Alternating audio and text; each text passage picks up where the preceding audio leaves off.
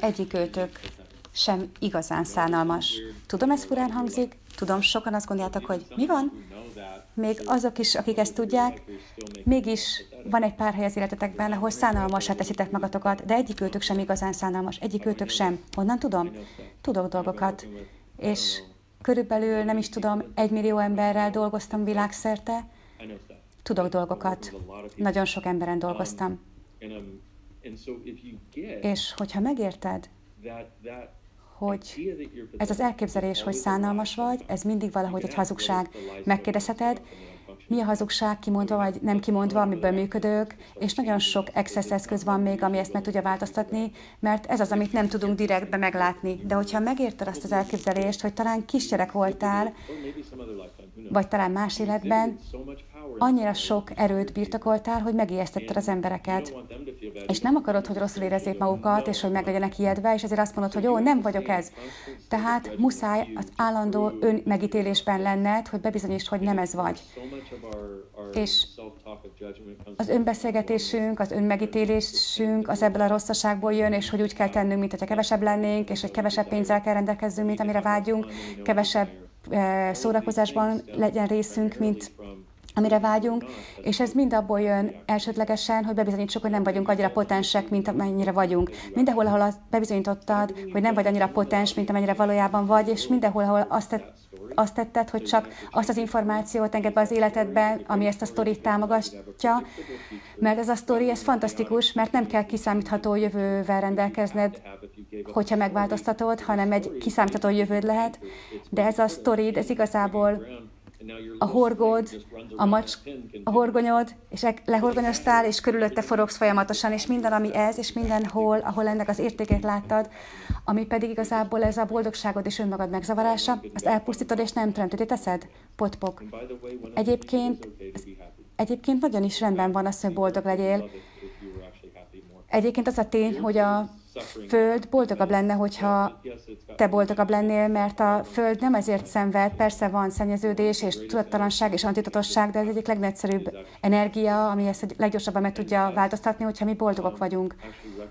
És hogyha mi ezt értékes termékként felismerjük, hogy boldog életet élünk, és úgy választunk, ami minket boldoggá tesz. Persze azt gondoljuk, hogy ez mások személy, számára rossz lesz, hogy önmagunknak választunk, de nem. Azt választjuk, amitől boldogok vagyunk, és ami igaz számunkra, mert végtelen lényel, lényként te mindenkivel és mindennel, kutyákkal, macskákkal, természettel és unikornisokkal is össze vagy kötődve, és ez igaz számodra, tehát akkor leszel boldog, hogyha úgy választasz, ami igaz számodra, és rájössz arra, hogy ez a te természetes állapotod a boldogság, és elkezdesz pénzbe hozni az életedbe, ami ezt támogatja, és embereket, akik ezt támogatják, és nézd meg, hogy könnyebb boldognak lenned, hogyha nem vagy stresszes a pénz miatt, ha olyan kapcsolatokban vagy, amik ezt támogatják. És ez egy olyan választás, amit ma, most meghozhatunk, felismerve azt, hogy ez valójában önmagunk ajándéka a világ számára és önmagunk számára, hogy valójában a boldogságot válasszuk, ami a könnyedség, ami vagyunk, és hogy kijöjjünk mindenből, ahol bebizonyítani akartuk, hogy szánalmasak vagyunk, és nem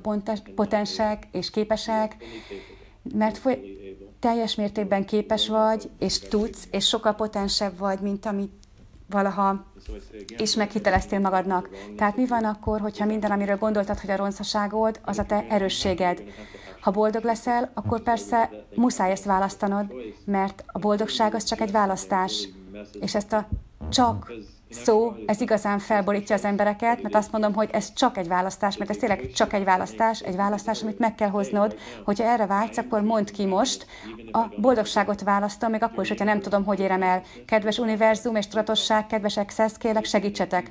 Ha ezt megteszed, akkor túl kell jutnod mindenféle áldozati sztorin is, amit mondtál, amiben belementél, hogy például nincs elég pénzem, mert egy áldozat vagyok. Tudod mit? Én is az vagyok. Nincs elég boldogságom, mert áldozat vagyok. Én is az vagyok. Nem lehetek sikeres az életben, mert én is áldozat vagyok. Oké, okay, én is ez voltam, nem vettem ezt észre, de ezt olyan, olyan, egy olyan dinamikus áldozati sztorit tettem magamra, és rá kellett jönnöm arra, hogy az áldozat tártevő, az áldozat és a kontrollőr, azok együtt játszanak, tehát az áldozat az másokat is áldozattá tesz, hogy kontrollálja őket, és kontrollálja a világot azzal, hogy hagyja magát, hagyja, hogy őt kontrollálják. Tehát milyen energia, térő, tudatosság és választás lehetek, hogy kívül legyek kontrollon, tehát milyen energia, térő, tudatosság, választás, rejtélyek, varázslatok, csodák és lehetőségek lehetek, hogy kívül legyek kontrollon, definíción, korlátozáson, formán, struktúrán, jelentőségen, koncentricitásokon, linearitáson, teljes örökkivalóságig, teljes könnyedséggel, és mindent, ami ezt nem engedi,